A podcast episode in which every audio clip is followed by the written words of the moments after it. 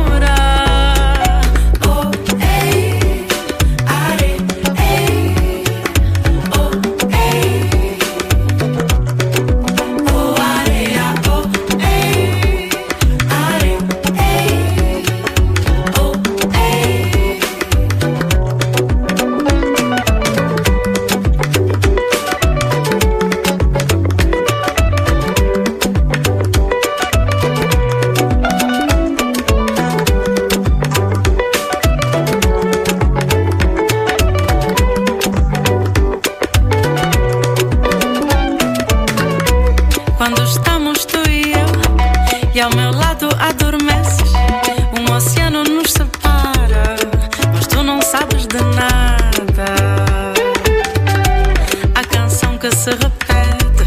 A tristeza que me cala, o amor foi recebido, apesar do que tu calas. O amor foi recebido, apesar do que tu calas.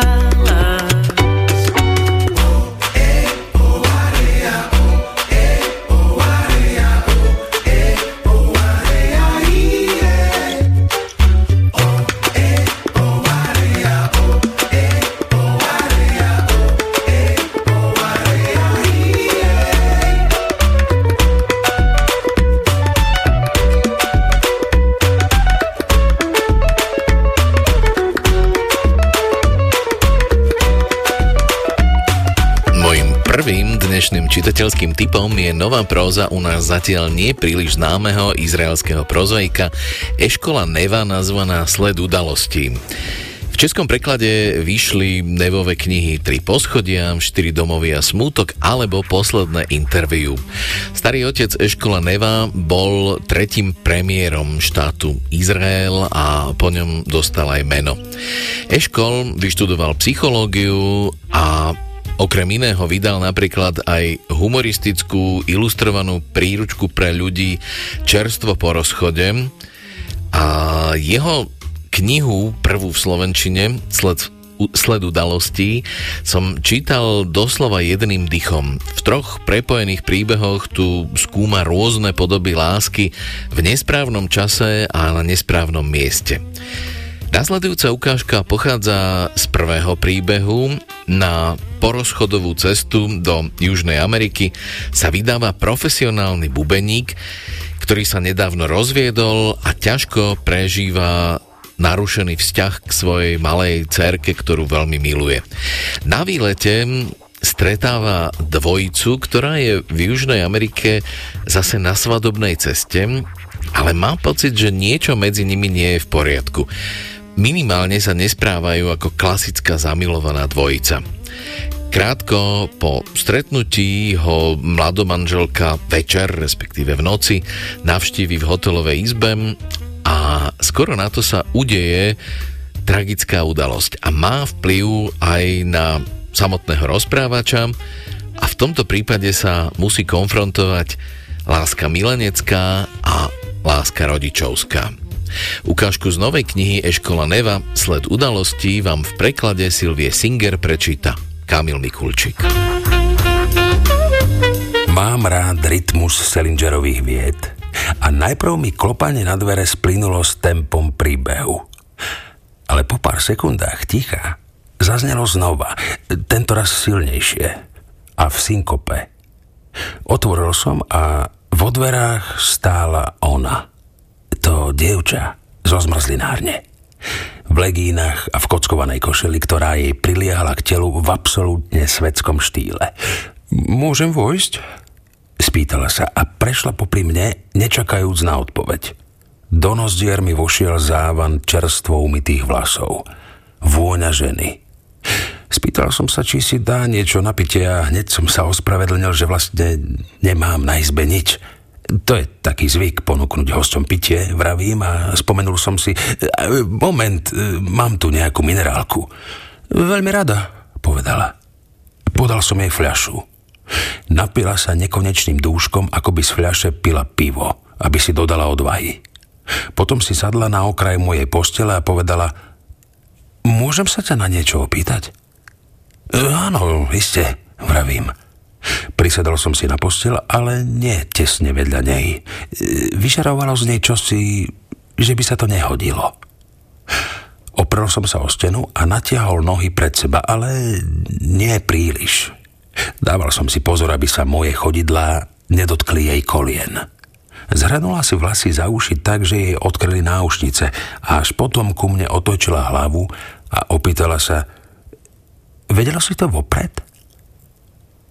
Zdalo sa mi, že viem, čo má na mysli. A predsa, aby som získal čas, tváril som sa, že nerozumiem. Čo, či som vedel vopred? No, že to nevíde. Ty a e, tvoja žena teda predtým, než ste sa vzali, alebo povedzme prvý rok manželstva, boli náznaky, že... Pozri, začal som pomaly a odmlčal som sa. Nemal som poňatia, čo povedať. V zápäti vstala a začala pochodovať po izbe.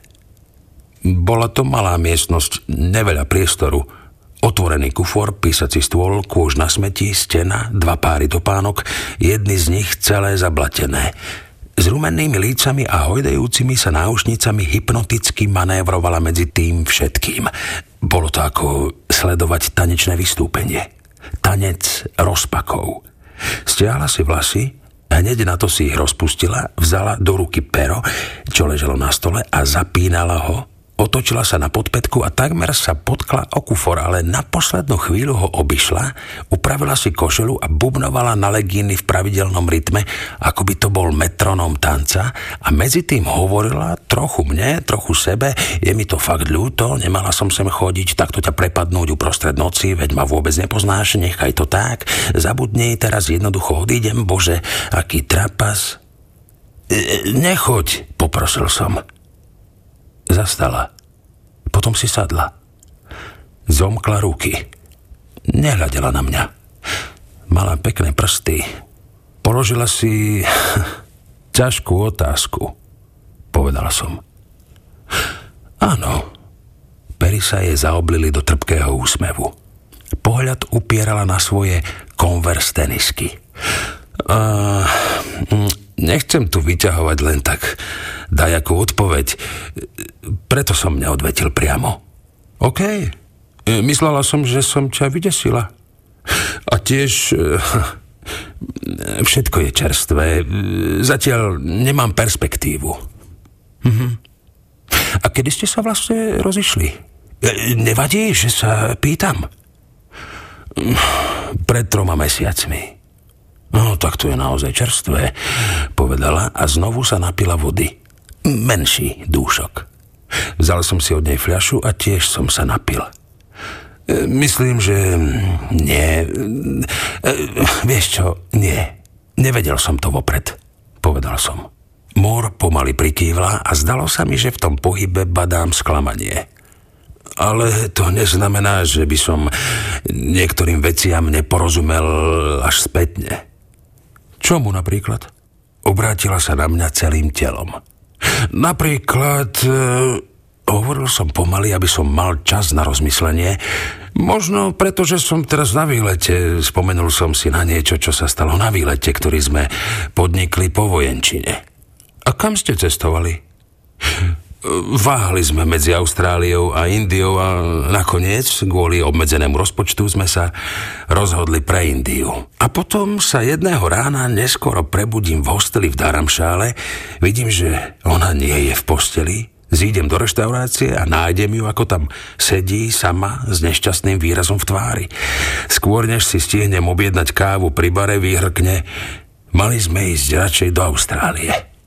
Tak je vravím, čo teraz vyťahuješ Austráliu, ale ona trvala na svojom. Mali sme ísť do Austrálie, omri. A to bolo znamenie? Vtedy som si nemyslel, že to je znamenie, ale spätne vidím, nikdy nebola spokojná, ani so svojou prácou. To je jedno za ani s domom, kde sme bývali, jedno za kým. Ani s učiteľkou v Liorinej škôlke, ani s učiteľkou v škole. Vždy sa jej zdalo, že tie skutočné veci sú niekde inde. Mali sme taký väčší vtip, že ja som tá jediná vec, ktorú nevymení. Eh, a to sa nakoniec prihodilo. Nie celkom. V tejto fáze rozhovoru, pamätám si, sa Mor natiahla na šírku manželskej postele v mojej izbe. Tá poloha zvýrazňovala jej krásne krivky, ale nezdalo sa, že si to uvedomuje. Nepôsobila, že to robí na schvál. E, čo znamená nie celkom? Spýtala sa. Podoprela si dlaňou bradu a vysela na mňa očami, ako by každé slovo, ktoré teraz poviem, malo mať pre ňu obrovský význam. Partnerstvo je dosť e, džungľa, povedal som. Zamotáš sa do spletí krovia potrieb a ťažko sa vyznáš v tom, čo je príčina a čo dôsledok. Najľahšie je obviniť druhú stranu. Človek sa musí naučiť, ako žiť vedľa niekoho, kto je väčšinu času nespokojný. Vzdialil som sa od nej, ako by to bolo nákazlivé. A boli aj iné záležitosti, ktoré sa nedali predvídať. Naša dcéra, povedzme, je veľmi citlivá. Dajme tomu tak 99% citlivosti. A každý z nás sa iným smerom a neviem, možno, že byť 15 rokov spolu a nezabiť jeden druhého je vlastne úspech a nie zlyhanie. Sorry, zdá sa, že hľadáš jasné odpovede, ale ja ich zatiaľ nemám. To nič. Pomáha mi to, povedala a pozrela sa mi priamo do očí. E, naozaj? Vystral som trochu nohy Vlnenými ponožkami som sa takmer dotýkal jej úzkých bokov. Áno, naozaj. Chvíľu sme mlčali. Obaja sme sa zamerali pohľadom na nejaký bod na stene. Pomyslel som si, že je zvláštne a krásne, ak sa sotva poznáme a už má náš rozhovor rytmus. Vrátanie ticha. thank you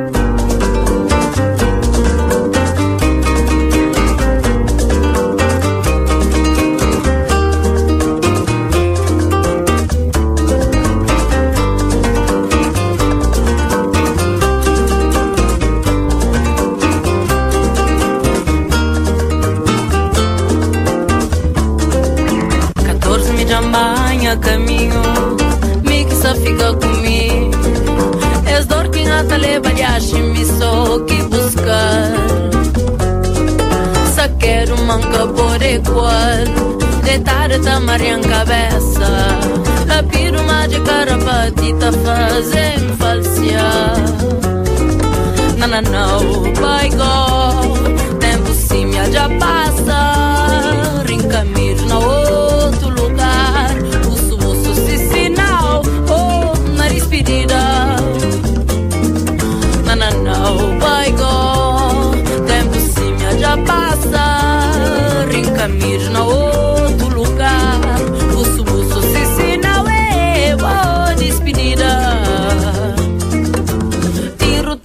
e el vespre colar, tremica fascinada, si m'encrema, naro si qui naro, si m'amombi, si m'enflaro, tiro tassa e el vespre colar, tremica fascinada, si m'encrema, naro chicotar, si flor de milho, cancarão.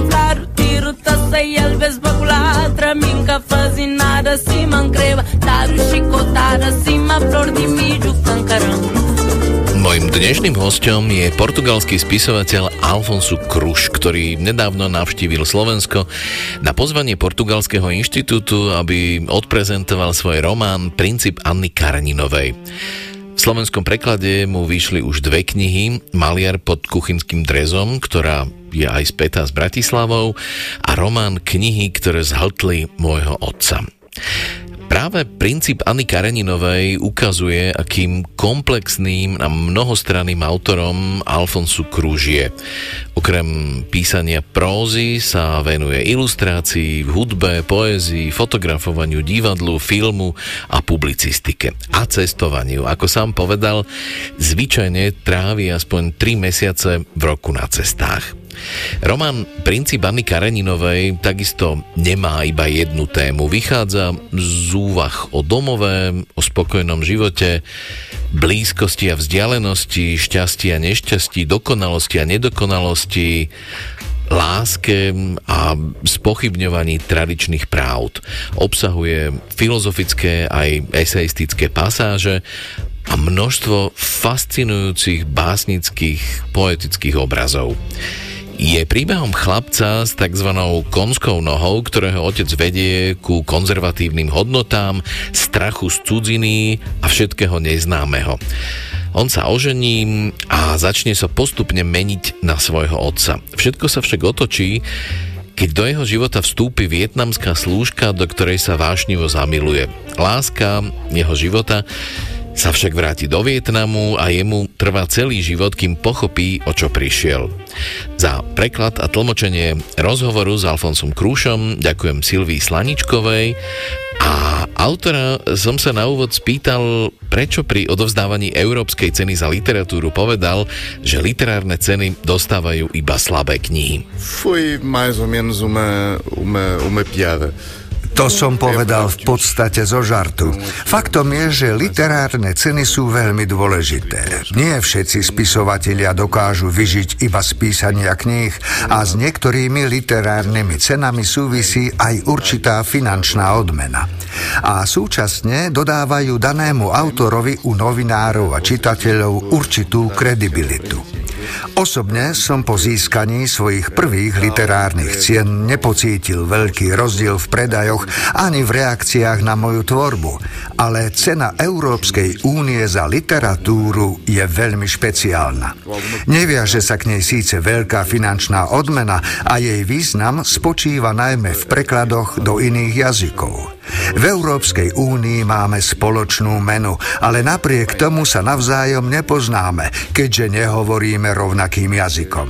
Vďaka tejto cene môžeme spoznávať naše kultúry. Enfim. A je pre vás dôležité, aby ste románový príbeh obohatili aj o filozofické a eseistické pasáže? Sim, a, a filosofia é uma parte muito importante da, da minha vida.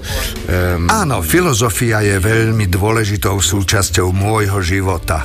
Mám rád, keď knihy vznikajú z nejakej myšlienky, hoci dôležitý je aj ich obsah alebo dej. Nechcem teraz hovoriť o tom, že by mali prinášať nejaký odkaz a byť edukatívne. To vôbec nie. Myslím si však, že by mohli vyvolávať potrebu klásť si otázky o sebe, o svete a o svojom okolí. Vo svojich knihách preto rád spájam tieto dva aspekty. Určitý lirizmus a poetickosť, zaujímavý dej, ale aj filozofiu, náboženstvo alebo vedu. Criar. Čítal som, že základom románu Princíp Anny Kareninovej bola vaša cesta do Vietnamu a Kambodže a divadelné predstavenie, ktoré bolo predobrazom tejto prózy. A využívali ste v ňom aj interaktívnu hru s divákmi a jedlom. O čo šlo? A, a ideia inicial que era um pouco diferente do que depois foi a concretização Final. Prvotná myšlienka stojaca za touto knihou bola iná než to, čo ste si nakoniec prečítali. Bol to list, ktorý však už obsahoval rovnaké postavy. Bol to samozrejme iba koncept. Tie postavy tam ešte neboli také rozpracované. Tento list sa čítal počas divadelného predstavenia a diváci si počas toho pripravovali cestoviny, konkrétne talianské ravioli s tým, že si z rôznorodých prísad z celého sveta mohli vytvoriť svoje špecifické jedlo. Bola za tým myšlienka, ako vytvoriť určitú blízkosť namiesto vzdialenosti a súčasne tú vzdialenosť zjesť.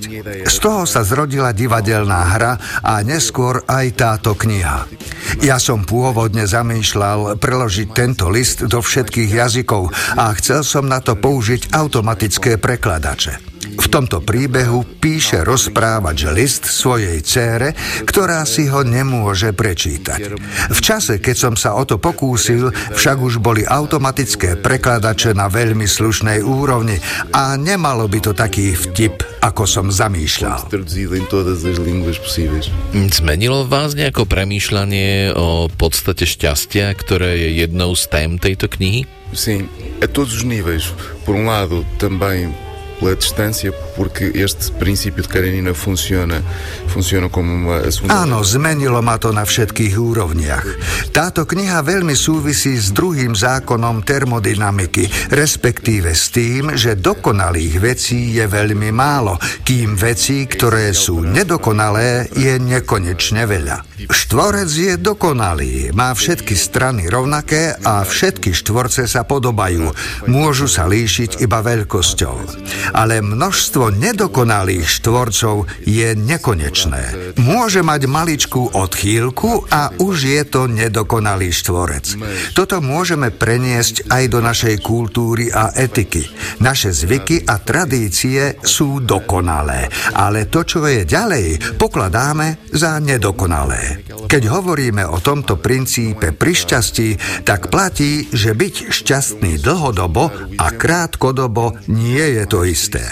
V portugalčine sú na to dve úplne odlišné slova, ktorými to vedia odlíšiť.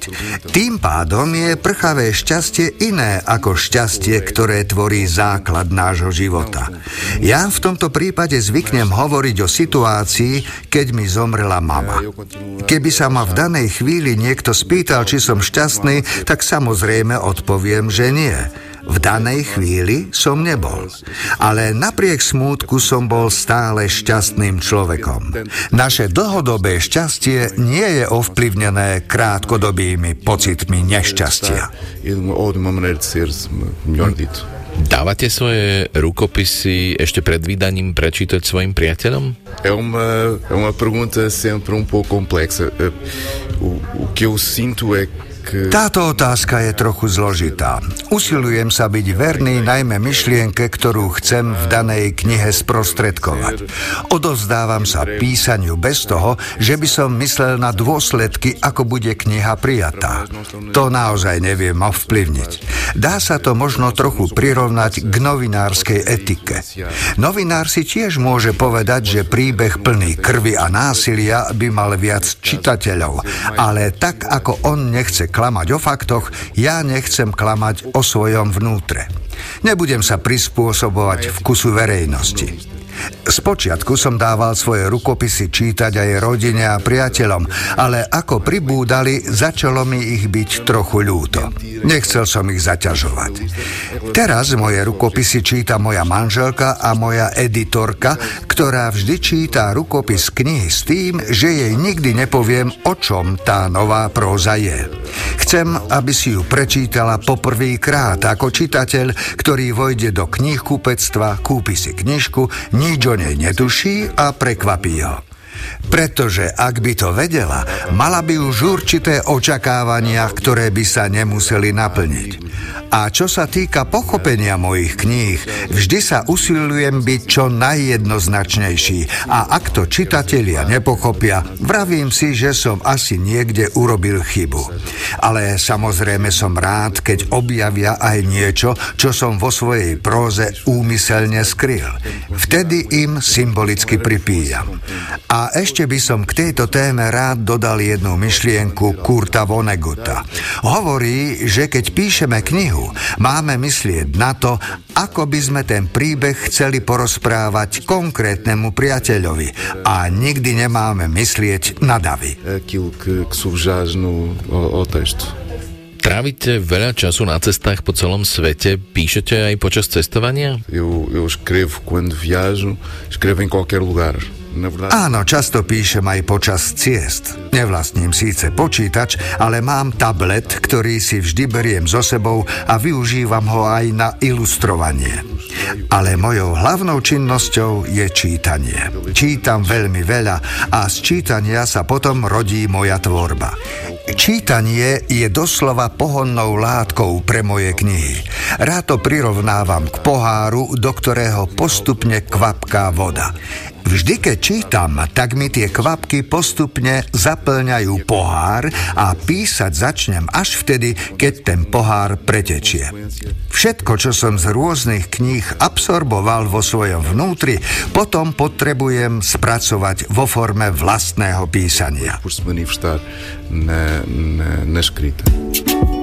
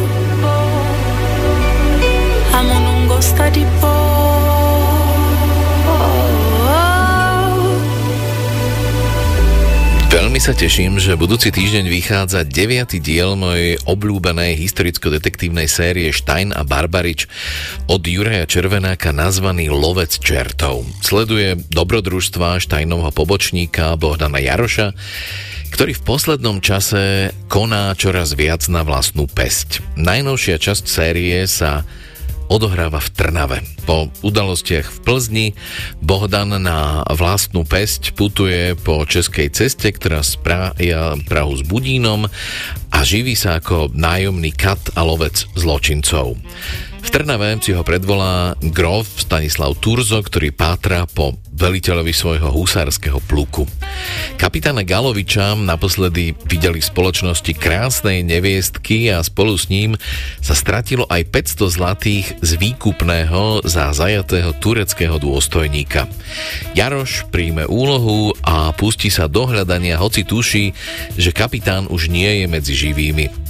Seržant sám sa čoskoro ocitne v ohrození, keď mu cestu skrížia zlodej dobytka, zradní hajdúsi, zbehnutí žoldnieri a lovci otrokov. V nasledujúcej ukážke Bohdan Jaroš prichádza do Trnavy po tom, čo pri hrade Korlátko zlikvidoval hľadaného zbojníka, ktorý sa vydával za čerta. Ukážku z novinky Juraja Červenáka Lovec čertov vám prečíta Boris Farkaš. Jaroš trpezlivo počkal, kým sa dav nerozptýli, pretože potreboval prejsť námestím. Na východe sa nad strechy domov dvíhali veže kostola svätého Mikuláša s nezvyčajnými striežkami v tvare šišakov. Hej, vitám! Ani na sekundu nezapochyboval, že ten rozkazovačný hlas myslí práve jeho. Nečujne si vzdychol a obzrel sa. Muž, ktorý k nemu rázne mašíroval, bol nevysoký a rozložitý, ale nie bruchatý. Vekom okolo 40 tmavé vlasy a fúzy mierne prešedivené.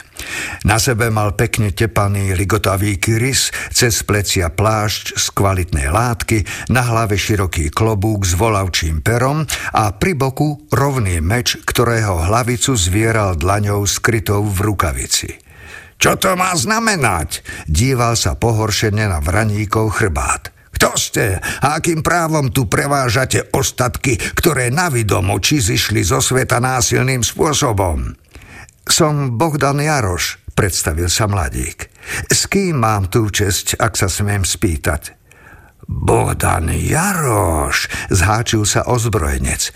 To meno mi niečo hovorí. Pripomente mi, v akej súvislosti som ho mohol počuť. To netuším, pane, ale istý čas som bol pobočníkom kapitána Joachima Steina. Pravda, že chýrečný kapitán Stein, Odysseus Dotisu, mnohokrát vyznamenaný Turkobíca, vyšetroval ten škandálny prípad v Prešporku e, spolu s istým šťavnickým notárom, akože sa to len Barbarič, Barbarič, áno, ako mi to mohlo len vypadnúť, e, taktiež z rodu udatných bojovníkov s pohanmi.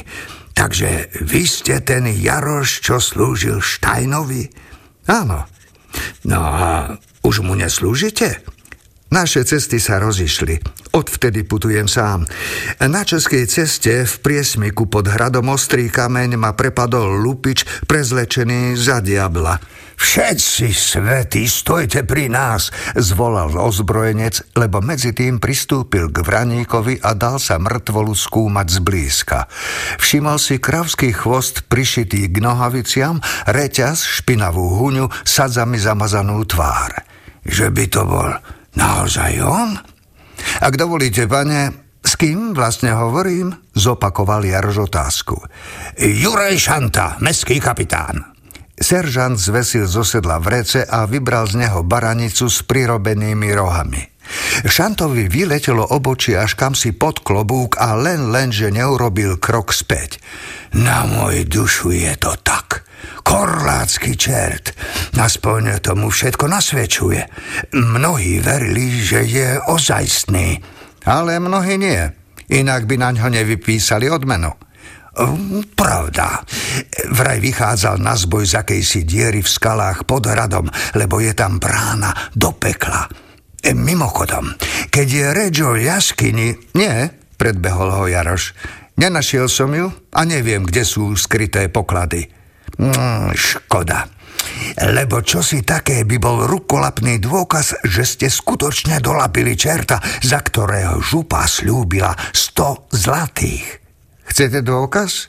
Jaroš vykrútil z vaku kovovú hlavicu s piatimi hrotmi a pahýľom zlomenej násady. Týmto sa ma pokúsil prebodnúť. Sto hromov, to sa o ňom veru povrávalo, že nabodáva pocestných na vidli. Tento raz sa na ne napichol on sám. Kapitán pokýval hlavou a zamyslene si uhladil končistú briadku.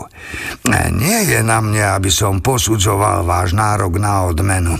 Vypísala ju prešporská župa. Mŕtvolu teda musíte predložiť župným úradom. Preto som na ceste k pánovi služnému. E, jeho osobne tu zastihnete len zriedka. Trnavský okrsok má na starosti barón Peter Bakič. E, toho by som skôr hľadal na Plaveckom hrade alebo Ostrom kameni. Isto ste ich zazreli cestou. Dostal som radu, aby som šiel na miestny slúžnovský úrad. Niekto ho predsa musí spravovať, aj keď je barón preč. Isté, že pán podslúžny si svedomito plní povinnosti. Kanceláriu má v dome bývalého podžupana urodzeného Michala Amadé na Súkennickej ulici. Vyberiete sa tu na po Ostrohárskej, miniete koniec Zeleného rínka a potom zabočíte vďaka. Už som sa spýtal na cestu. Ej, Dobre, no. Odprevadil by som vás a ešte s vami čo to prebral, ale musím sa zúčastniť vyhnania tých svetokrádežníkov. Takže sa len rýchlo spýtam, mienite v Trnave pobudnúť? E, kam máte vlastne namierené? Nemám jasný cieľ. Jedna možnosť je návrat k vojsku. Čiže hľadáte obživu. Možno, možno aj nový domov. Dá sa to tak povedať. Buspaja, bubaka,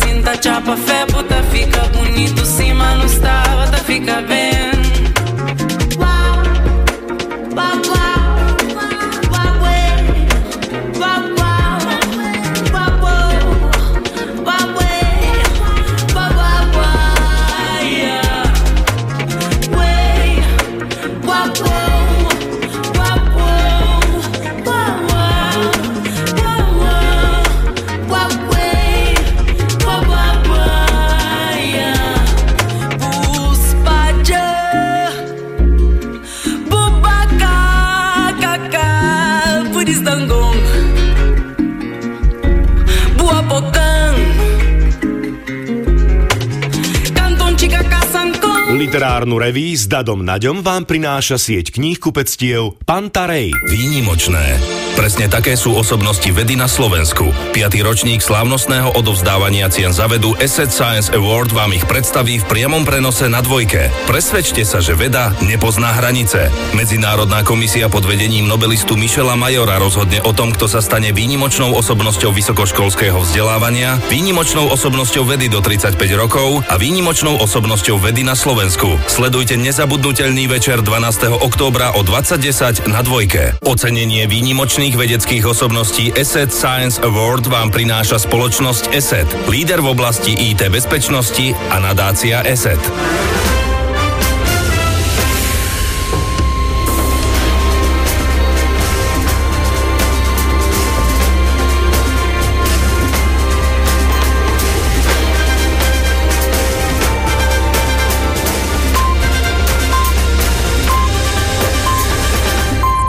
23 hodín.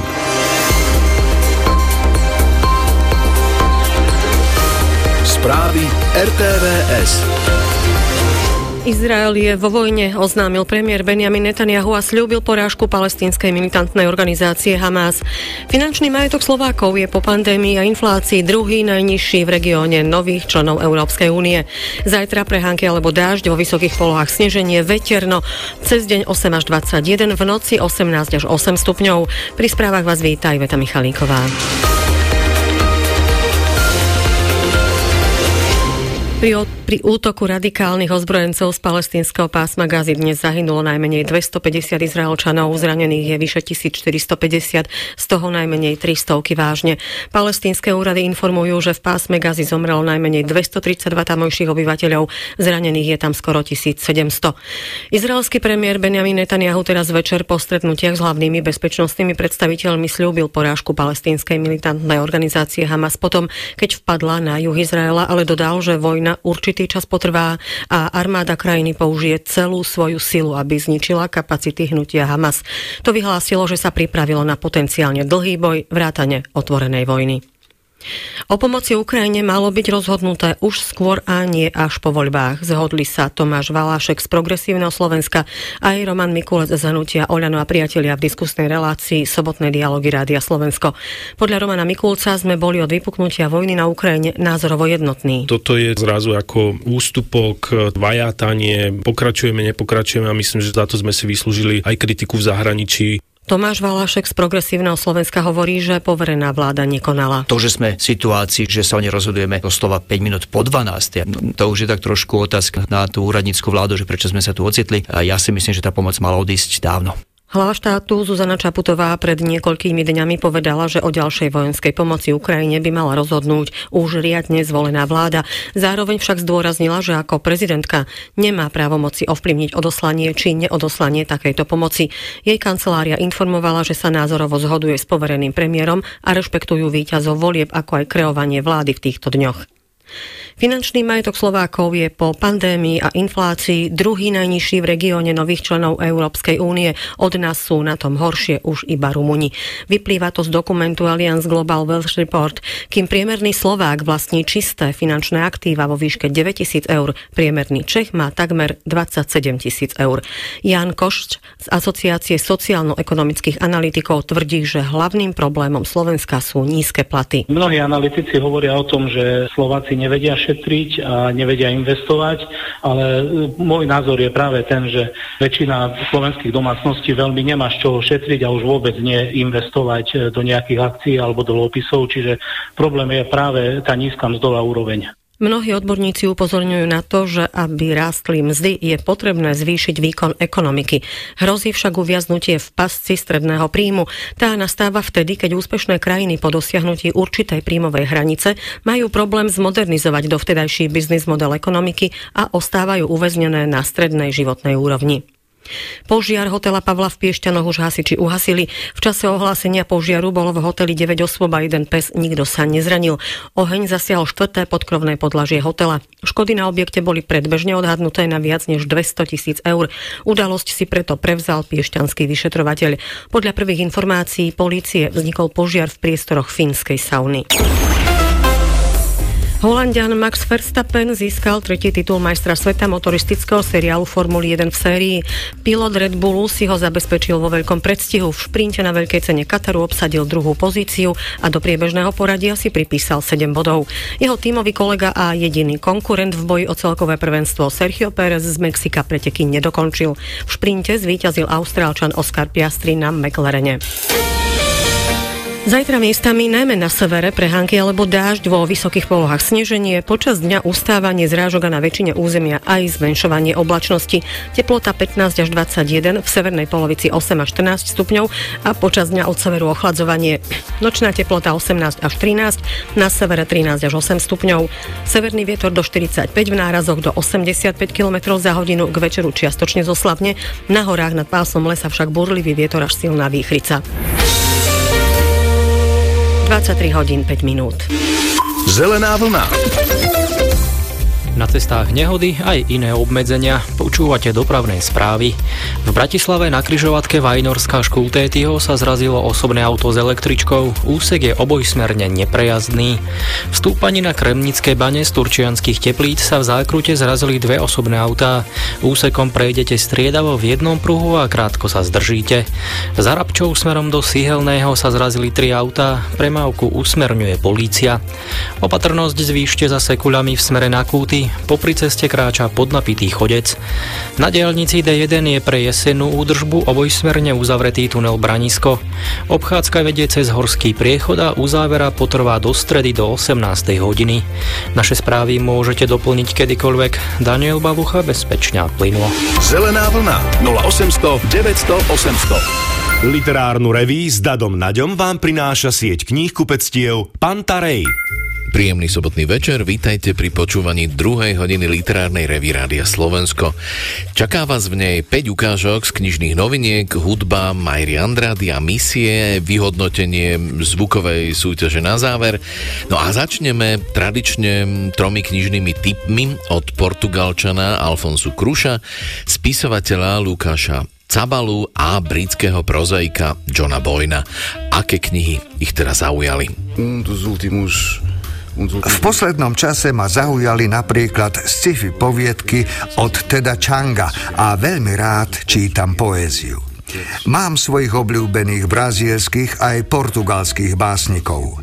Poézia ma ovplyvňuje esteticky a tým pádom ju čítam pravidelne. Napríklad brazílsku poetku Anu Martin Marquíš alebo čílsku autorku Mariu José Ferrat. Vždy sa nájdú knihy, ktoré sa mi páčia v určitom období a ku ktorým sa pravidelne vraciam.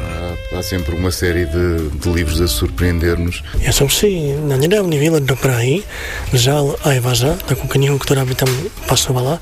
Volalo sa to Vražda starého varana. Sú také poviedky, ktoré sa odohrajú v Prahe ale nie len v tej jasnej, známej reálnej Prahe, ale aj v akýchsi útrobách toho mesta a perfektne to sedelo do toho výletu na, na, na tie večerné čítania a je to ďalšia skvelá kniha naozaj nevšedného českého autora Michala Ajvaza.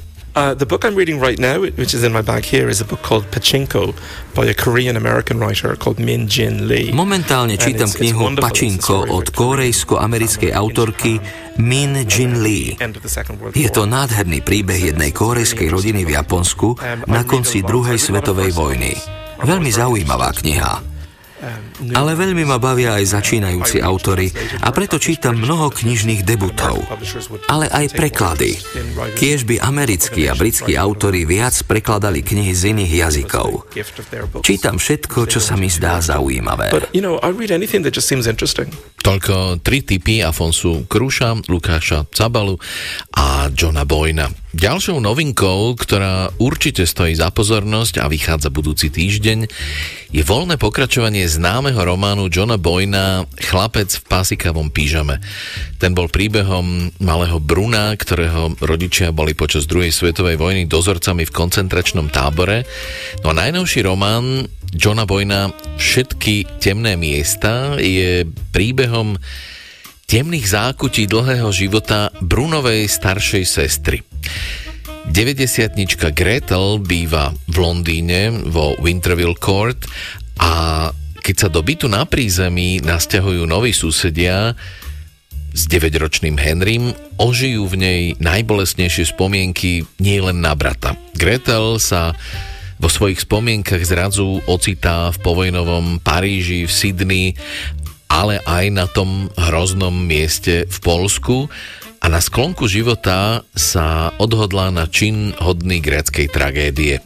V následujúcej ukážke Gretel navštívi svoju o 20 rokov mladšiu, ale menej vitálnu susedu. Ukážku z románu Všetky temné miesta od Johna Boyna vám v preklade Aliny Redlingerovej prečíta Judita Hansman. Každý útorok ráno prejdem cez chodbu, aby som navštívila Heidi Hardgraveovú v byte číslo 3. Koncom roka bude mať 69 rokov. Presne na sviatok nepoškvrneného počatia Panny Márie, čo je trochu irónia, keďže nikdy nepoznala svojich biologických rodičov. Hneď po narodení ju adoptovali. Priniesli ju sem rovno z pôrodnice a v detstve sa hrávala v Hyde Parku. V tínedžerskom veku otehotnela, nikdy sa nevydala a po smrti adoptívnych rodičov zdedila byt. Aj keď je o 23 rokov mladšia než ja, telesne aj duševne je menej aktívna. Tri desaťročia sa pravidelne zúčastňovala na londýnskom maratóne, ale bola nútená skončiť pre plantárnu fascitídu ľavého chodidla. Na noc si musí dávať dlahu a dostáva injekcie kortikosteroidov. V to ráno som ju zastihla zahlbenú do starých fotoalbumov a dúfala som, že nebudem nútená prezerať si ich spolu s ňou. Mám vystavené iba dve fotografie. Našu svadobnú v striebornom ráme a Kejdenovu z promócie. Sympatizovala si niekedy s Rusmi Spýtala sa a odpila si z kávy. V 60. rokoch som si myslela, že ich rovnostárska filozofia má niečo do seba. No keď sa začali vyhrážať jadrovými zbraňami, stratila som záujem. Nikto nestojí o ďalšiu vojnu však. Do politiky sa nemiešam, odpovedala som a podala som jej dve teplé buchtičky natreté maslom. Videla som, čo robí s ľuďmi. Pravda, že vtedy si už bola nažive. V 60 rokoch? Samozrejme, Heidi, aj ty. Ale nie, predtým, cez vojnu, ako sa volá, druhá svetová. Správne. Áno, povedala som. Hovorili sme o tom veľa raz, ale málo kedy som zašla do väčších podrobností o svojej minulosti a ak som už musela, vymyslela som si ich. Bola som dieťa. Heidi odložila album, obrátila sa ku mne so šibalským výrazom v očiach. Vieš niečo nové o susedoch z dola? Spýtala sa. Pokrutila som hlavou. V takých chvíľach som bola rada, že často strieda témy rozhovoru. Zatiaľ nie, povedala som a utrela si obrúskom ústa. Na južnom fronte nič nové. Hádam sa sem, nenasťahujú farebný. Zamračila sa Heidi. Jej čoraz popletenejšia myseľ mala jednu nepríjemnú stránku. Používala slova a frázy, ktoré sa už nepovažujú za vhodné a predtým by ich nikdy nevypustila z úst. Môže to byť ktokoľvek, odpovedala som, ale to sa dozvieme, až keď tu bude. Roky tam býval príjemný muž, ožila Heidi, historik. Prednášal na Londýnskej univerzite. Nie, Heidi, to bol Edgar, môj manžel. Býval so mnou v byte oproti. pripomenula som jej. Správne. Žmurkla na mňa sprisahanecky. Pochopila si. Edgar bol skutočný gentleman. Vždy upravený. Tuším som ho nikdy nevidela inak, ako v košeli s kravatou. Usmiala som sa. Edgar sa skutočne staral o svoj zovňajšok a neopustil sa ani na dovolenke, ako sa hovorí. Nosil úzke fúziky a niektorí vraveli, že sa trochu podobá na slávneho hollywoodského herca. Raz som sa ho pokúsila poboskať. Pokračovala Heidi, obrátila sa k oknu a podľa tónu jej hlasu som vedela, že už zabudla, s kým sa rozpráva. Bol oveľa starší než ja, ale to pre mňa nebola prekážka. Ibaže nemal záujem. Odbil ma. Vraj je verný svojej žene. Vážne? Spýtala som sa potichu, a snažila som sa predstaviť si ten výjav. Neprekvapilo ma, že Edgar si nechal ten drobný škandál pre seba. Na čo zbytočne mútiť vodu? Odmietol ma veľmi ohľaduplne, za to som mu bola vďačná. Správala som sa naozaj nehanebne. Keď sa niečo dozvieš, ozveš sa však naliehala Heidi a ja som sa v duchu vrátila na začiatok nášho rozhovoru v snahe zistiť, na čo naráža. A čo sa mám dozvedieť, drahá? O nových susedoch. Mohli by sme pre nich usporiadať večierok. Hmm, nemyslím, že by sa im to páčilo. Aspoň im teda upečieme koláč. To by šlo. A čo Židia? Spýtala sa po dlhej odmlke. Boli časy, keď nemohli bývať v domoch, ako je tento. Mne osobne na tom nezáleží. Privítam hoci koho. Popravde, Židia sa mi vždy videli veľmi priateľskí a prekvapujúco veselí na to, čo všetko prežili. Nepovedala som ani slovo. Keď Heidi o chvíľu zatvorila oči, zobrala som jej hrnček z rúk, umila riad v dreze, poboskala som ju na čelo a potichu som za sebou zatvorila dvere. Vyšla som na chodbu a pozrela dolu cez zábradlie. V prázdnom byte na prízemí ešte vždy vládlo hrobové ticho.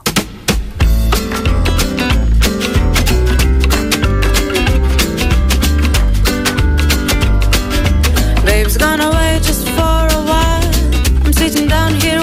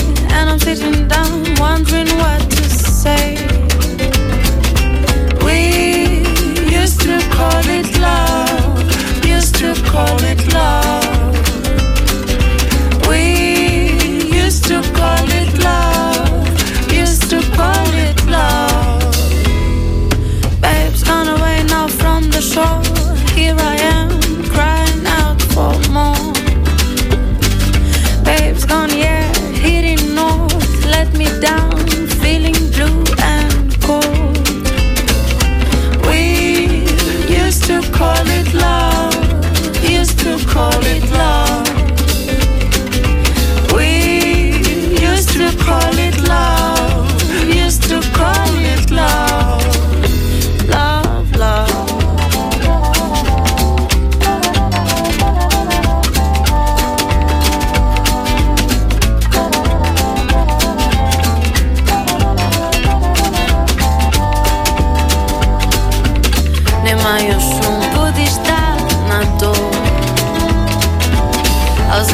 tchal um vazio tão grande.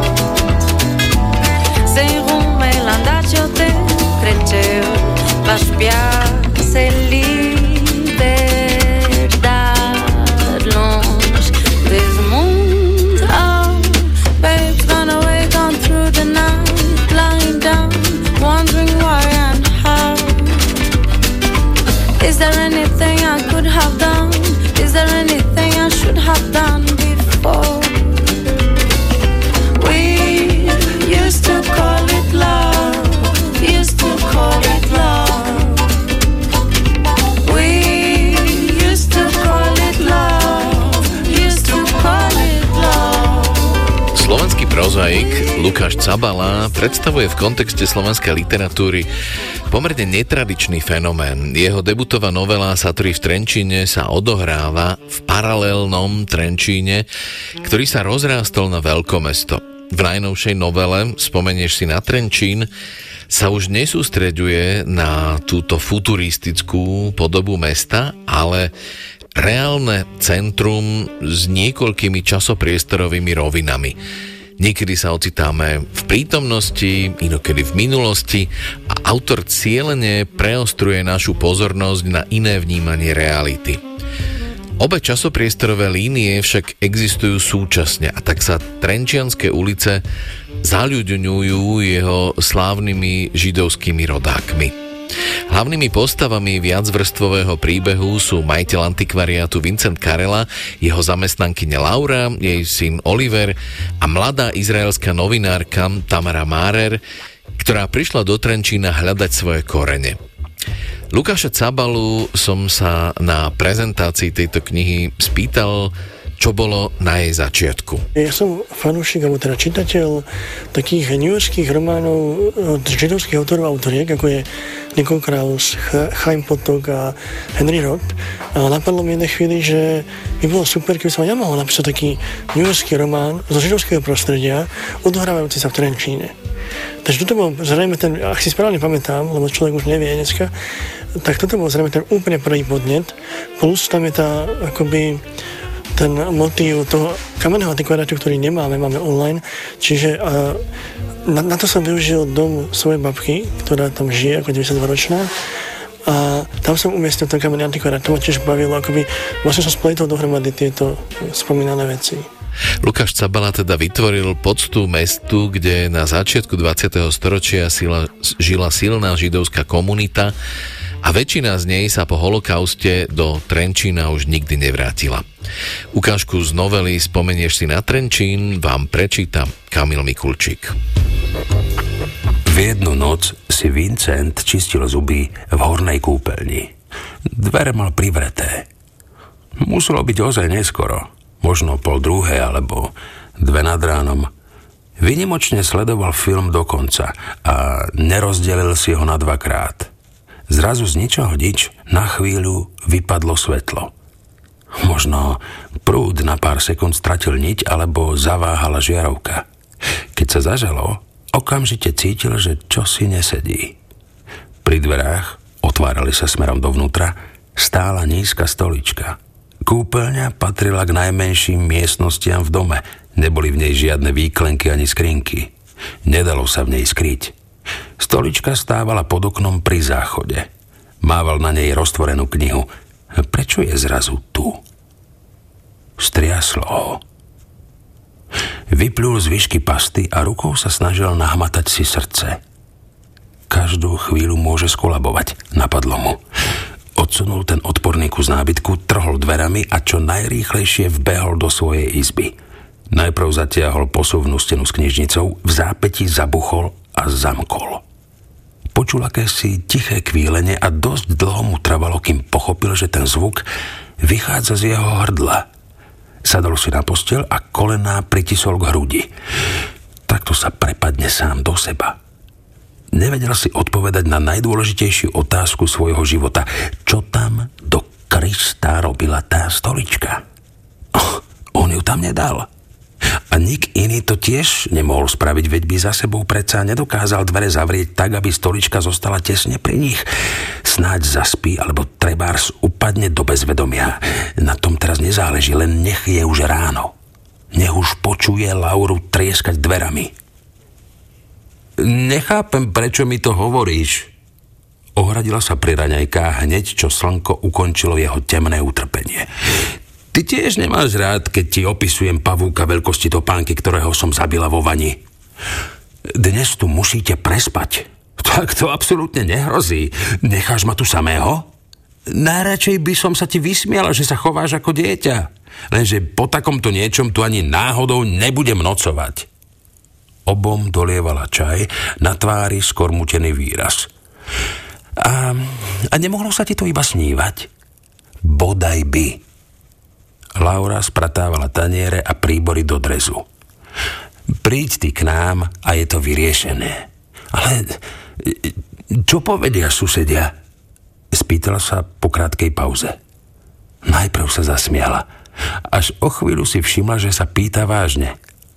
E, a čo si sa zbláznil? Mojim susedom som ukradnutá, ani neviem, ako vyzerajú. Zostala stáť pri okne a hľadela do husto zarastenej záhrady. Ja neviem, ale aj tak to predsa nie je dlhodobé riešenie. Lakte mal na stole, jednou rukou si hnietol čelo. Vincent čakal, čo povie. Nehýbala sa. Ruky pred chvíľou zvesila k telu. Laura? Nejako nereagovala.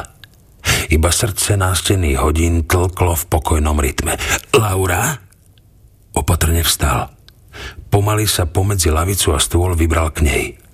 Najprv sa iba jemne dotkol jej ramena. Napokon ňou trochu zatriasol.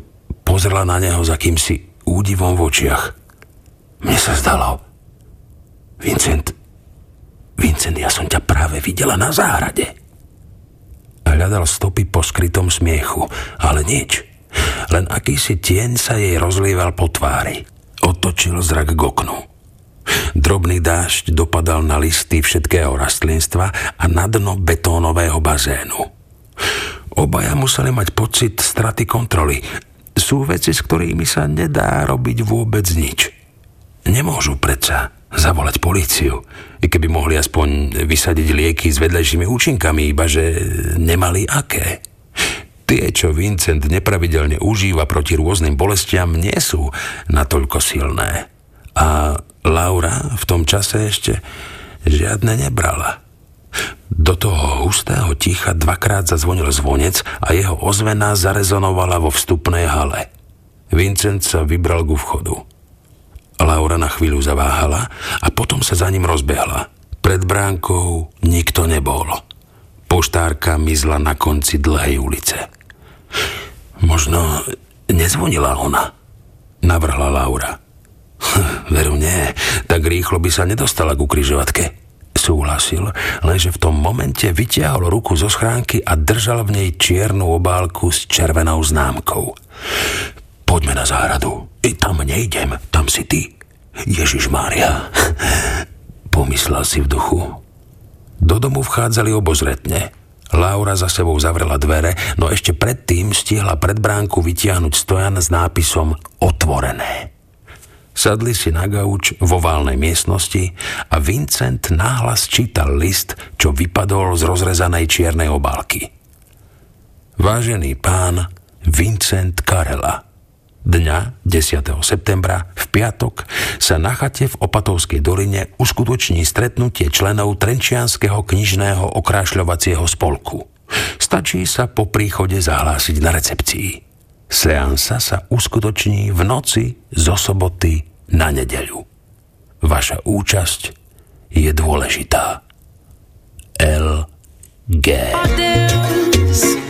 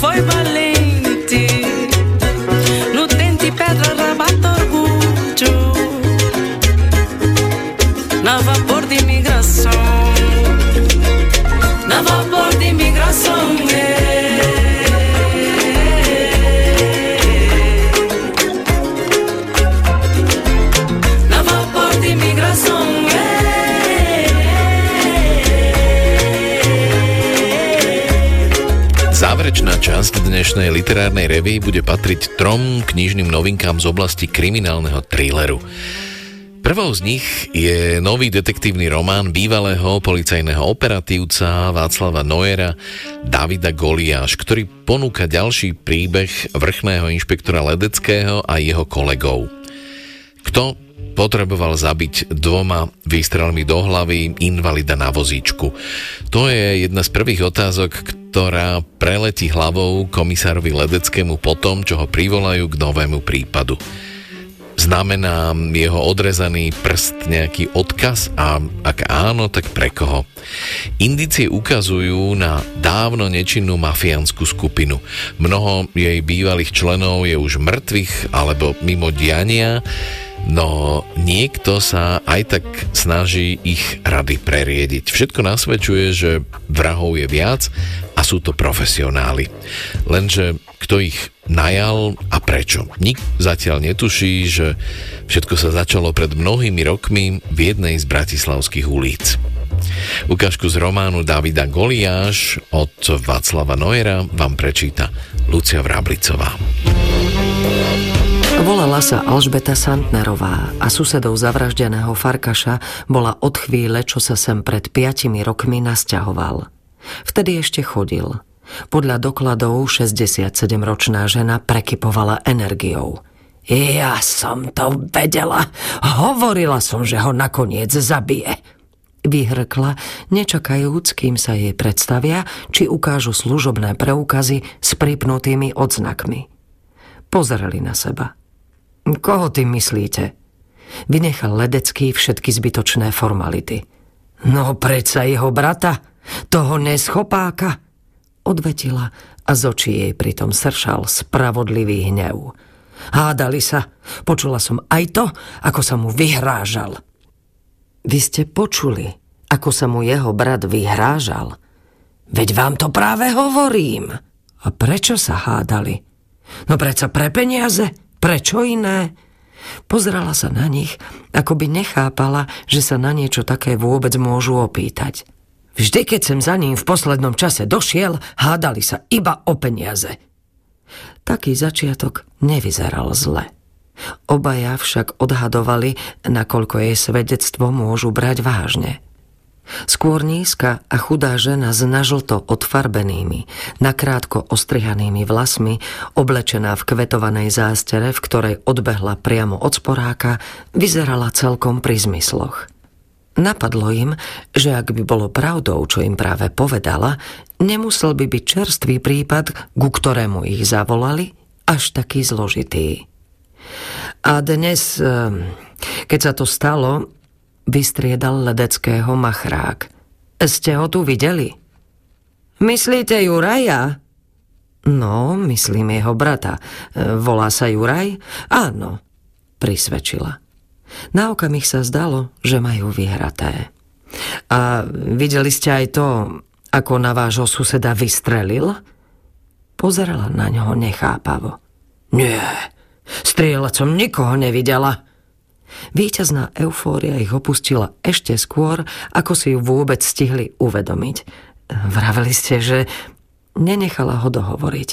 Vravela som, že sa brat pána Farkaša volá Juraj. Na to ste sa ma predsa pýtali. Ledeckému zašklbalo kútikmi. Machrákovi pre zmenu napadlo, či by názor, ktorý si na Santnerovu len pred malou chvíľkou vytvoril, nemal predsa len prehodnotiť. Takže pre istotu ešte raz. Kládol starší detektív pre istotu dôraz na každé slovo. Keď ste vyšli von a zbadali ste v záhrade ležať pána Farkaša, videli ste tam aj jeho brata?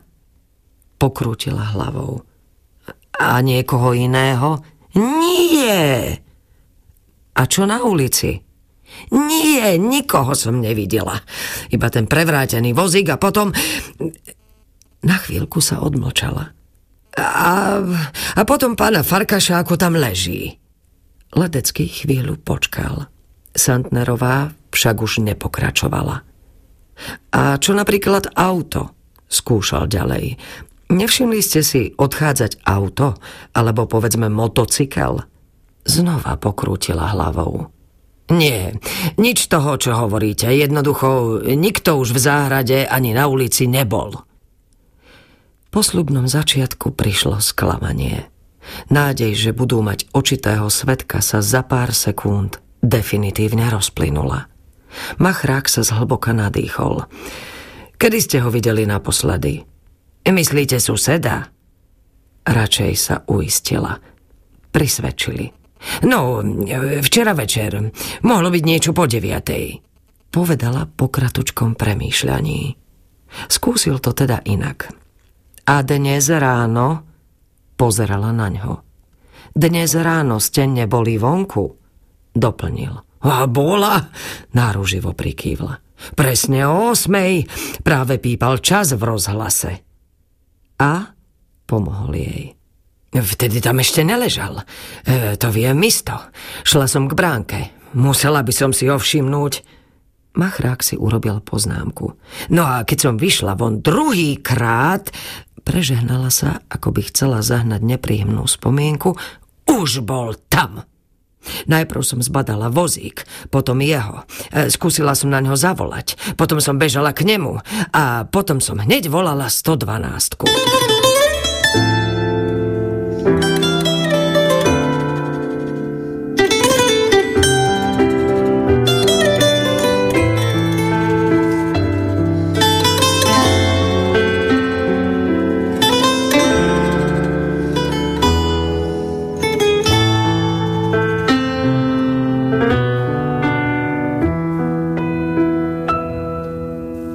Ese momento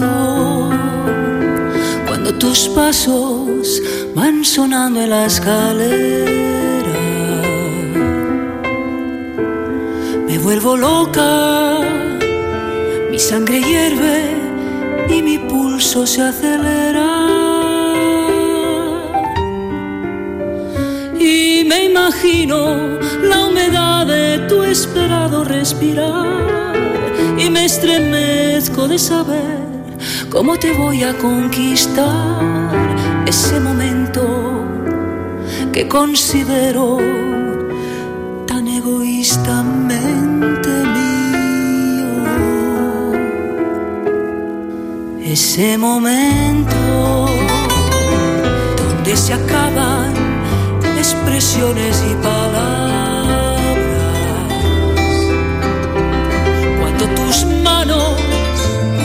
depositan en la fiebre de mi tiempo. Ese momento yo no creo que se pueda describir. Es llanto, risa, vida plena, una forma de morir. Ese momento te considero tan egoístamente mío.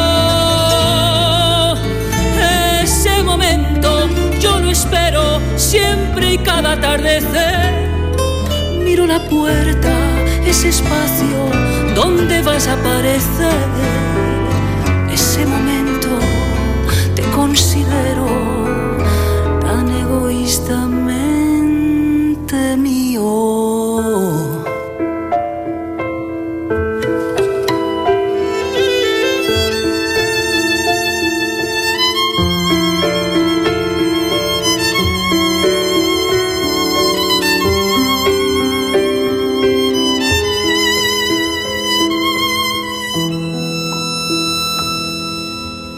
ese momento cuando tus pasos van sonando en la escalera. Me vuelvo loca, mi sangre hierve y mi pulso se acelera. Y me imagino la humedad de tu esperado respirar y me estremezco de saber cómo te voy a conquistar ese momento que considero tan egoístamente mío.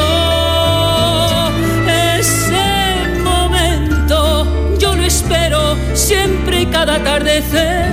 Miro la puerta, ese espacio donde vas a aparecer. Ese momento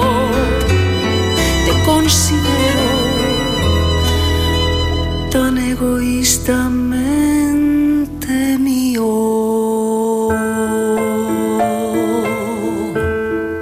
Tak to volá portugalská speváčka žánru Fádu Misia.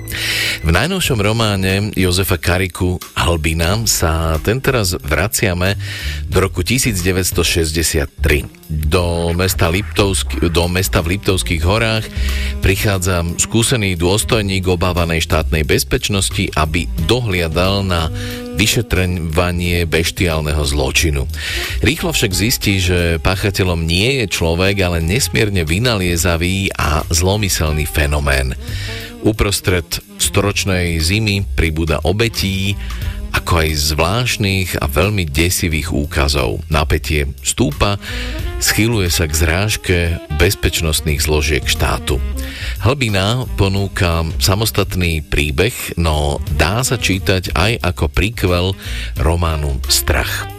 Ukážku z nového románu Jozefa Kariku Hlbina vám prečíta Boris Farkaš. Dnes popoludní ma navštívil inžinier Ctibor Fabuš. Vyzval ma, aby som jemu a dobrovoľníkom pomohol pri hľadaní Emky Gálovej, ktorá zmizla ráno. Pátranie zorganizoval jej otec Slávo Gál a to napriek upozorneniu príslušníkov verejnej bezpečnosti, že to nie je potrebné, nakoľko už nasadili svojich vrátane psovoda. Bolo mi nepríjemné odmietnúť prozbu, pretože Gálovci bývajú vo vedľajšej bytovke. Sú uvedomeli a moja rodina má s nimi dobrý susedský vzťah. Vzhľadom na silný mráz som sa naobliekal, zobral som si termosku a spolu s inžinierom vyšiel pred dom. Na ceste sa združovala skupina. Rozoznal som Gála, ktorého utešoval a povzbudzoval kňaz Hanák. Toho poznám iba z videnia, nikdy sme sa spolu nerozprávali. Som vysporiadaný s náboženskou otázkou a takýchto osôb sa stránim v súlade so znením morálneho kódexu budovateľa komunizmu. Prítomný bol aj mladý Emil Karsky, ktorý držal ručnú kameru a snímal ňou okolie. Vyjadril som voči tomu nesúhlas, ale ignoroval ma. Zažil som s ním susedské konflikty. Radšej som to nechal tak. Po našom príchode padlo rozhodnutie, že nebudeme čakať na ďalších. Piati sme sa vybrali do lesa, pretože MQ naposledy videli na jeho pomedzi. Popri elektrickej rozvodni sme zamierili na lúku malý salaš. Brodili sme sa v rade za sebou. Prvý išiel Gál, za ním Hanák, Fábuš a ja. Posledný sa vliekol Karský, ktorý zaostával, nakoľko stále nakrúcal. Volali sme Hemkino meno, vracala sa nám iba ozvena. Na malom salaši sme sa zhodli, že pôjdeme k blízkemu bralu.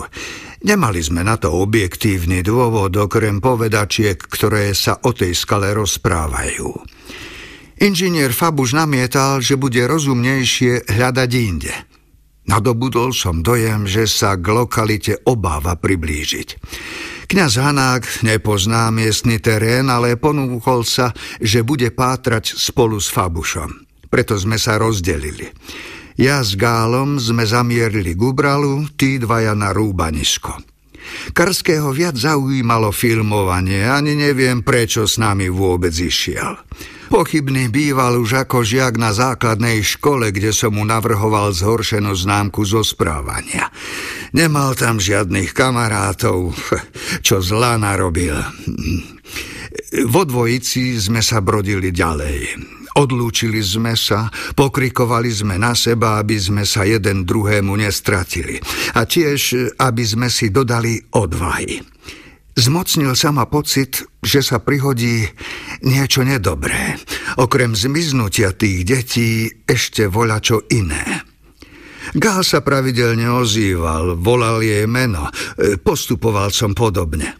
Cez vetvy a kríky už presvítali obrysy skaly, keď zavládlo ticho. Zlomovo, ako keď utne. Po chvíli som zakričal na Gála, ale odpovede som sa nedočkal. Zmlkol, prestal sa hlásiť. Zazdalo sa mi, že nepočujem vlastné kroky. Napadlo mi, že mám niečo s ušami. Začúchal som kovový zápach, ako keby sa niečo tavilo. Prelakol som sa, že je to od zimy, že zamrzam. Náhlivo som sa pobral tam, odkiaľ sa naposledy ozýval gál. Našťastie sa mi obnovil sluch. Kričal som na ňo z plných plúc. Bál som sa, až mi zvieralo žalúdok. Ani neviem od čoho. Zazrel som ho pri skale. Najprv len červenú vetrovku, až keď som sa predral krovím, uvidel som všetko. Stál na lúke pod bralom. Meravo ani solný stĺp. Zízal pred seba, ruky si tisol k ústam. Skríkol som na neho, ale nepohol sa, ani sa neobzrel. Pochopil som, že ustrnul z toho, čo objavil – Nechápal som, o čo ide, pretože na mieste, kam hľadel, som nič nevidel. Zasnežený kus čistiny a nič viac. Prikročil som k nemu, chytil som ho za plecia, zalomcoval ním. Vôbec ma neregistroval. Potichu nariekal, kvílil. Oči vytreštené, pozeral k zemi. Sledoval som jeho pohľad a zaostril, pretože bez okuliarov dobre nevidím. Ležalo to pred nami. Keď som poňal, na čo si viem, prudko som odskočil. Bolo tam... Do snehu kto si vtlačil dve hočné buľvy. Asi pol metra od seba. Ľudské. Najisto ľudské. A pod nimi... Pod nimi... Očné buľvy a pod nimi Jazyk zastrčený do snehu. Vyrezaný či vytrhnutý. Tiež najisto ľudský. Detský. Okolo toho krv. MK, začul som gálov nárek. MK! Viac som nečakal, rozbehol som sa na malý selaž, kde sme sa rozdelili. Zjapal som na ostatných, aby som ich privolal. Prvého som našiel Karského, ktorý sa nikam nepohol, jednostaj nakrúcal les. S kríkov sa vynorili Hanák s Fabušom. Pritiahol ich môj krik, odľahlo mi. Zmáhala ma obava, že ich nenájdem, že tam zostanem s otraseným gálom. Zamával som na nich, aby ma nasledovali. Zamierili sme naspäť k brálu. Keď sme sa priblížili k čistine, postrehol som, že tam nevidím stopy. Navôkol tej hrôzy len zamrznutý sneh, neporušený. Ako sa tam oči a jazyk dostali? Kto ich tam vtisol, keď nezanechalo tlačky? Došli sme k Gugálovi. Pôsobil nepríčetnejšie než predtým. Prepadával sa do šoku. Ukázal som na tú príšernosť. Zhrkli sa okolo, ja som sa bál priblížiť. Karsky na to namieril kameru. Zovrela vo mne žlč. Skríkol som, pristúpil k nemu, dlaňou zakryl objektív. Strčil do mňa, začal byť agresívny. Presne ako v škole, kde skákal aj do učiteľov.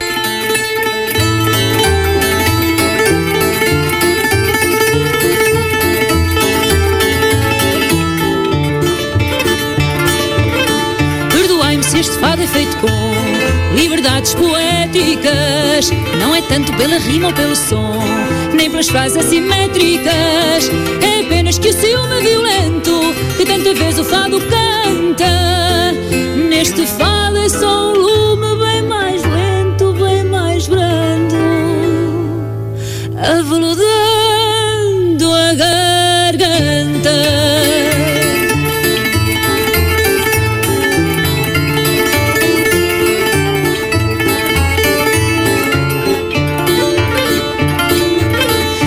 quis pôr neste fado novo som, nem liberdades poéticas. Dá-me entrada, guitarrista, dá-me o tom. Teu estilo é minha estética. Não porei na minha voz nem o lamento. Se soubessem do meu fado, meu amor deixou-me um dia, pus a mão na laje fria. Dei-o assim por.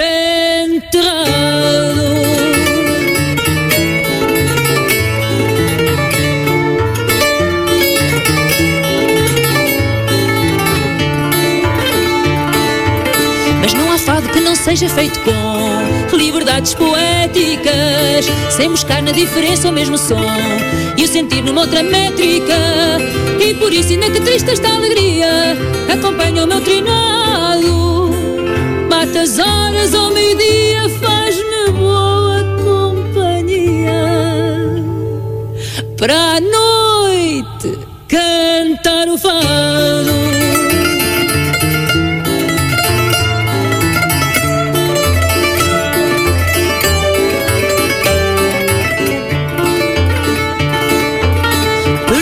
Se este fado é feito com liberdades poéticas.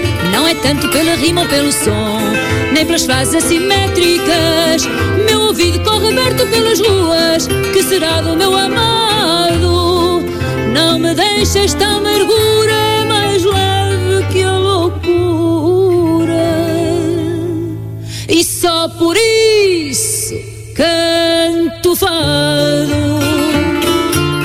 záver tu mám ešte jeden domáci detektívny príbeh z novej knihy Petra Šlosera Profesory zločinu.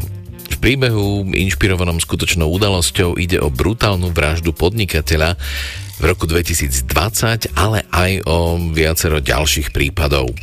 Ukážku z románu Profesory zločinu vám prečíta Vlado Kobielsky.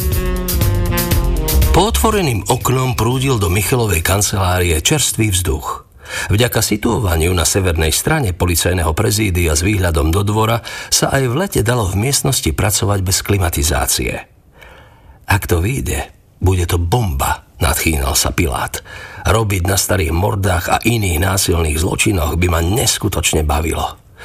Aj mňa, ale nezabúdaj, že takmer všetko, čo Julo v minulosti navrhol, Váško s Kasperom zmietli zo stola, pripomenul Michal. A prečo? Lebo medveď zdôvodnil známou frázou. Možno motika konečne vystrelí a Julo zaboduje. Bohovsky ma zaujíma, akým spôsobom to podá. Nepočul si? Aj politici v Polsku získavajú vďaka objasneným prípadom u voličov plusové body. Podľa mňa to chce pretlačiť práve takto. Je mi jedno, ako to spraví. Keď to vyjde, od radosti ho vybuskávam od hlavy po pety. Neskrýval načenie. Nepremyslíme si prípady, ktoré môžeme otvoriť? Som za. Michal sa postavil pred skriňu, pozerajúc na úhľadne uložené spisy. Nájdeš nejaké stariny? Podišiel k nemu Pilát. Určite áno. Dotýkal sa zaprášených obalov, ako by čítal názvy vyrité brajlovým písmom. Rozoznáš spisy podľa čísel? Pamäť mám ako slon. Vytiehol zväzok označený poradovým číslom rokom 2013 a rímskou číslicou. Napríklad toto je prvý zväzok prípadu vraždy právnika, mestského poslanca Mareka Rakovského. Hm, nič mi to nehovorí. Pilátová pamäťová stopa nesiehala tak ďaleko. Mladý chalán. Michal si sadol, nehľadel do spisu, čítal zo spomienok. Ráno vyšiel z domu, nasadol do auta, prešiel možno 200 metrov, rozstrieľali ho samopalom? Páchateľ mu na podvozok upevnil nástražný výbušný systém – Nemusel dopovedať, Pilát si živo predstavil, čo nasledovalo. Toľko ukážka z najnovšieho románu Petra Šlosera Profesory zločinu. V minulej relácii sme sa vás pýtali, čo znamená tento zvuk.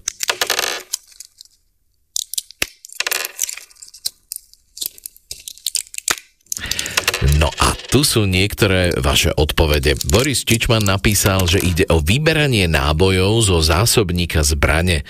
Monika Harabinová píše, v zvukovej ukážke rozoznávam zvuky poskakujúcej guličky na roztočenej rulete a zhrnenie žetónov po hráčskom stole. Leopold Sarkozy napísal, zvuk sú podľa mňa mince, ktoré padajú pravdepodobne z ruky na stôl. Miroslav Kryška predpokladá, že ide o lúskanie a dopad niečoho tvrdého na stôl, stôl, napríklad suchej fazule. Tak nie je až tak ďaleko od pravdy. Jolana Stanová píše, ako prvé mi napadlo, že sa jedná o počítanie mincí dopadajúcich ako keš na drevo.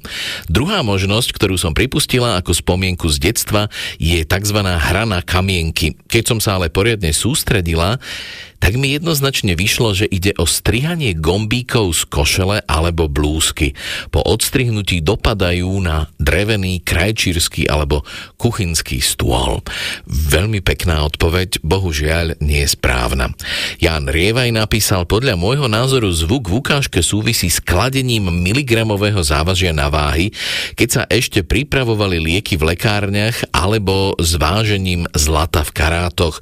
Tento zvuk bude súčasťou histórie, lebo v dnešnej modernej dobe sa všetko digitalizuje a tak, ak niečo vážime, nepočujeme nič. William Chladek napísal, zvuk v ukážke bol zaujímavý a myslím, že ho väčšina ľudí spoznala. Hmm, podľa môjho uváženia je to skôr cinkot mincí. Napríklad, som v obchode, mám mince vo vrecku nohavíc, pri pokladni pri platení rukou siahnem po ne, no a pri rátaní presnej sumy mi zo pár kusov padne na pult pokladne. Opäť nádherná odpoveď a opäť bohužiaľ nesprávna.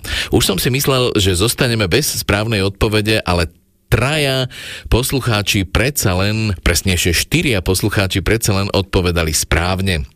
Dominika Barlová napísala, zvuk by som charakterizovala ako vylupovanie tvrdých tabliet z plastových obalov potiahnutých hliníkovou fóliou. Zvuk doznieva dopadom tabliet na tvrdý podklad, možno kuchynský stôl alebo inú pracovnú plochu. Správnu odpoveď nám poslali aj Tomáš Senaj, Mária Senajová a Anna Hajniková. Ďakujeme a gratulujeme. Zvuková súťažná úloha vás čaká aj na budúcem, tá dnešná znie takto. Kto je tohtoročným laureátom Nobelovej ceny za literatúru a stretli ste sa niekedy s jeho dielom?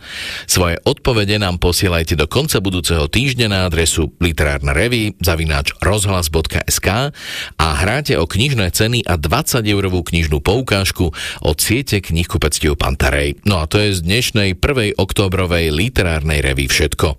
Peknú nedeľu vám prajú Marcel Hostovecký a Dadonať.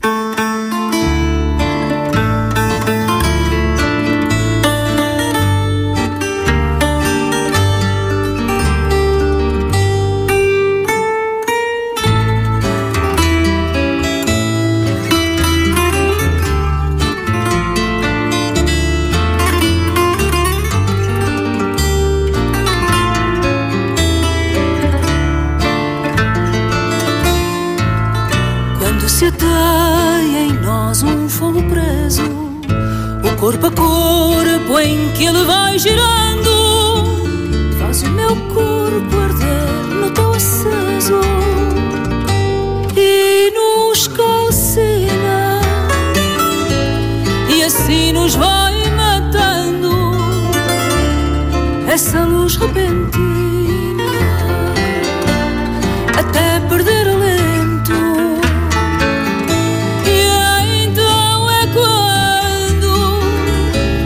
a sombra se ilumina e é tudo esquecimento